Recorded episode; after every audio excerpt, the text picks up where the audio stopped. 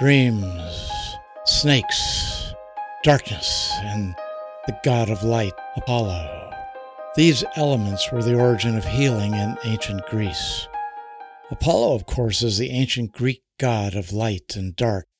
He shared the title of sun god with Helios. But Apollo also hung out in the gloom of caves and near the openings that led to the underworld.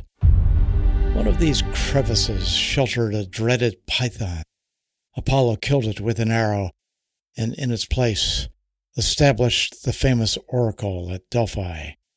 The more we study Apollo, the more we realize that he was a divinity of vast contradictions. With his sister Artemis, he shot arrows that unerringly hit their targets. He was often referred to simply as the far shooter. His targets were those who had angered the gods. Often he acted on his own, offended by any mortal who bragged about being particularly accomplished. He was also known to shoot toxic arrows, tipped with incurable plague.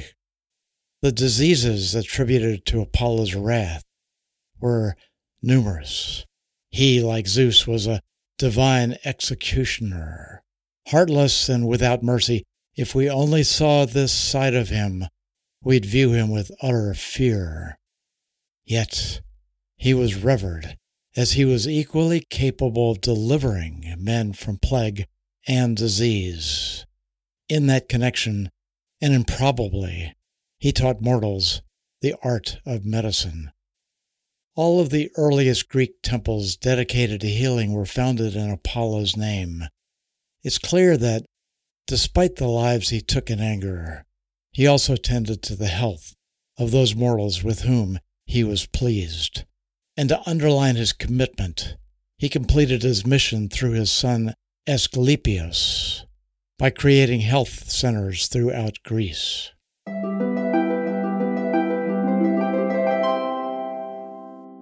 This is episode 31 of Garner's Greek Mythology. We have listeners from 145 countries and counting. Welcome to everyone wherever you are. I'm your host, mythologist and best-selling author Patrick Garner.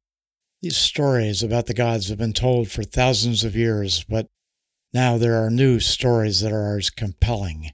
If you haven't done so already, check out my books about the gods in the contemporary world. You can read more about them and about this podcast at patrickgarnerbooks.com. And as always, this podcast focuses on one thing, Greek gods, of course. They, like you, are here, now. Through Apollo's insights and multiple blessings, the ancient Greeks initiated the study of healing. These early doctors, all priests of Apollo, founded centers across Greece more than 2,700 years ago. And it's important to emphasize that, regardless of these sanctuaries, all founded by Apollo's son Asclepius, a rival healer appeared in the 5th century BC. His name was Hippocrates of Kos. He was a Greek physician who was active during the age of Pericles. For a number of reasons, Hippocrates has now eclipsed the fame of Asclepius. In fact, today, Asclepius is almost unknown, while Hippocrates is commonly considered the father of modern medicine. We think of him in regards to the Hippocratic Oath, a pledge that all doctors took upon starting their practice. But as we'll see, Hippocrates was hardly the originator of the healing arts. In fact, the original Hippocratic Oath began with the invocation, quote, "I swear by Apollo the healer, and by Asclepius, and by all the gods," unquote. Hippocrates clearly acknowledged his debt to Apollo and Asclepius, but those who later practiced in his name changed that. As the Mediterranean world became first more secular, then completely Christian, the oath was revised to strike all references to the gods. Let's focus for now on Apollo's son and the creator of medical arts, For Asclepius invented the art of healing, not Hippocrates. At least 8 centuries before the birth of Hippocrates, Asclepius first appears in references to the Trojan War. Homer mentions him in the Iliad because the sons of Asclepius are described as accompanying the Greek army as physicians. In time, Asclepius, as a son of Apollo, became worshipped himself across Greece. He was, after all, a demigod. When he was young, Apollo sent him to the centaur Chiron, a famous healer who later mentored Achilles. Asclepius was a quick study. The ancient poet Pindar writes, quote, "Wise-hearted Chiron taught Asclepius the soft-fingered skills of medicine's lure." Under the tutelage of Apollo and Chiron, Asclepius became a master healer. In time, his sanctuaries sprang up all over the Mediterranean. His powers were believed to be extraordinary, and he used dreams as insights into healing recommendations. As centuries passed, those who came to be healed believed that the priests acting in his name were actually channeling Apollo. Therefore, their cures were not only inspired, but divine. Their voice was the god's voice, and their recommendations, channeled by Asclepius or his appointed priests, were believed to be unerring. Asclepius. He was depicted in Greek art as a kindly, bearded man, often holding a long stick that was entwined by a snake. Why a snake? According to tradition, Asclepius was once in the house of a man whom he was to cure. While he was standing absorbed in thought, a serpent twined around his staff. Its mouth held an herb which would bring back to life anyone who had died. Asclepius knew the gift was from his father Apollo. Now he was armed with a magic herb. Think of what doctors today would give for such a medication. Asclepius was the recipient of other marvelous offerings. Apollo, always watching the boy, allowed other gods to instruct his son. In one instance, Asclepius received an unusual gift from Athena. She granted him the blood from the veins of the Gorgon, a hideous monster that had been slain by Zeus. Like the snake's magic herb, the Gorgon's blood possessed the power to restore the dead to life. Athena warned him to use this power with great discretion, reminding him that Zeus reserved such powers to himself. Yet one day, late in his career, Asclepius stood over the body of one of his old friends. He knew he could breathe life back into the dead man. His sympathy blinded him to Athena's warnings. Using the snake's magic herb, he brought his friend back to life. Zeus learned of the event and was infuriated. As Athena had said, he reserved the power of life to himself. Without hesitation, he scanned the earth for the famous healer. Finding him in one of his sanctuaries, Zeus killed Asclepius with a thunderbolt. Yet Zeus's action may have only enhanced Asclepius's reputation. His influence lasted for at least another 1,000 years. It was so broad that even 800 years later, when Hippocrates appeared, many considered him a mere upstart. In reality, Asclepius and Hippocrates created two competing schools of medicine. Their differences were stark. We might compare them to the practice of a shaman who calls upon spirits versus a modern doctor. By that I mean that Asclepius called upon Apollo for his cures, while Hippocrates followed the procedures of a modern clinician. One called upon the divine, while the other conducted a systematic study of disease, and in time, the school of Hippocrates won out. In the new millennium, as Christianity became dominant, Asclepius was shunted aside along with his father. Both were effectively banished as embarrassing remnants of a pagan past. In the vacuum the father and son left, the school of Hippocrates flourished, and Hippocrates became known as the father of modern medicine.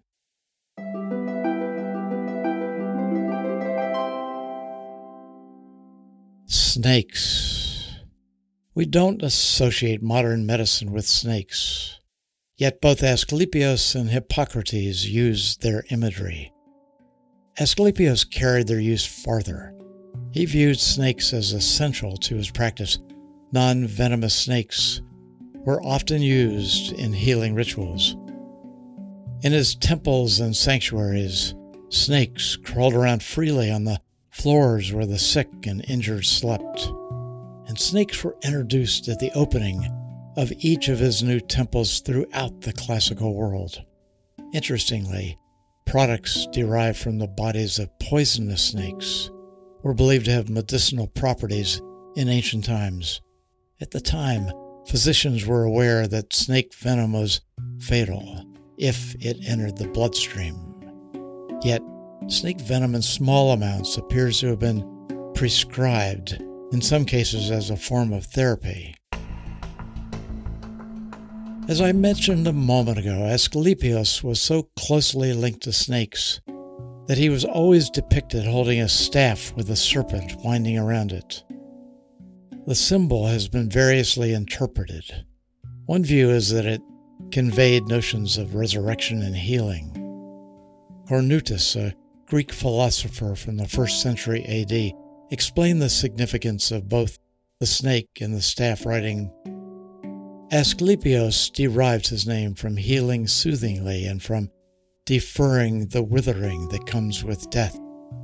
For this reason, therefore, they give him a serpent as an attribute, indicating that those who avail themselves of medical science undergo a process similar to the serpent. That is, they grow young again after illnesses and scrap old age as a snake does its skin. Unquote. Yet as we know by this time, Asclepius, for all of his miracles, was on the out. The world was changing. As the acolytes of Hippocrates cast a greater and greater shadow over Asclepius, they adopted his symbols, including the snake and the staff. Today, hundreds of organizations across the world use the rod of Asclepius as their logo, attributing it unknowingly to the father of medicine, Hippocrates. But let's return a moment to that 1st century philosopher. He said something very unusual about Asclepius. Did you catch it? The philosopher uttered the phrases, grow young again and scrap old age. In many ways, that's an astounding claim. He's saying that Asclepius not only cured the sick, but that the Greeks believed he returned them to youth. And that's what's astounding. Today, we're seeing the beginning of something that may be very similar. A growing number of modern scientists now hypothesize that aging can be cured. A good example is Dr. David Sinclair at Harvard, a leading researcher into anti-aging who postulates that aging is no more than a disease. From the point of view of ancient Greeks, such beliefs would have been construed as profane, even blasphemous. For more than a millennia, Greeks believed that the three fates, or moirae, determine one's destiny or fate. Their work included determining a person's precise lifespan. For instance, Clotho, the spinner, spun the thread of life.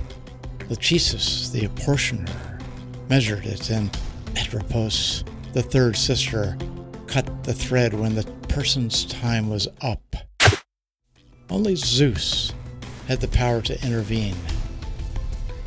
And accordingly, for an ancient Greek, the concept of anti-aging would have been unimaginable. At birth, all men were assigned a fixed number of days. To suggest otherwise would be an assault on the domain of the fates. Yet, there was an exception. The Greeks looked the other way when it came to Asclepius. He could turn back the clock of aging. His patients shed their skins like snakes. They scrapped old age under his care. He was a demigod, and as such, he could do as he wanted. Of course, it helped to be Apollo's son.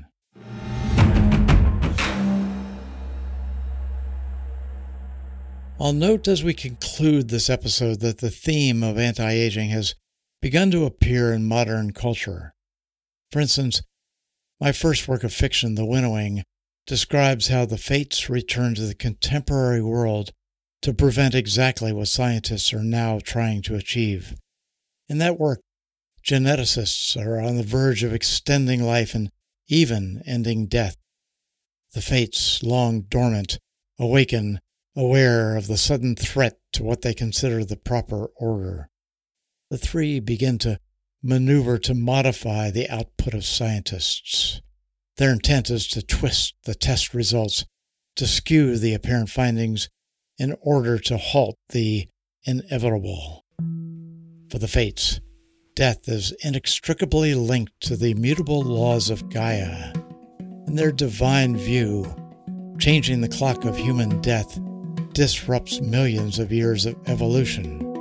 Again, the name of the book is The Winnowing. Other writers and pundits are focusing on the same theme. Yet for the public, the argument that death can be delayed for decades largely falls into the realm of science fiction. The public may not have caught up to the rapid changes within science. Still, mankind may be on the verge of life extension. And paradoxically, what we seek today may have been a routine event during the lifetime of Asclepius. Join me for the next episode of Garner's Greek Mythology. If you love what you hear, be sure to visit patrickgarnerbooks.com or find me on Amazon. I assure you, my novels about the Greek gods are as entertaining as my podcasts. And a great way to find out is to download my Audible book, Homo Divinitus. You can get it at Amazon or Audible. And thanks for listening. This is your host, Patrick Garner.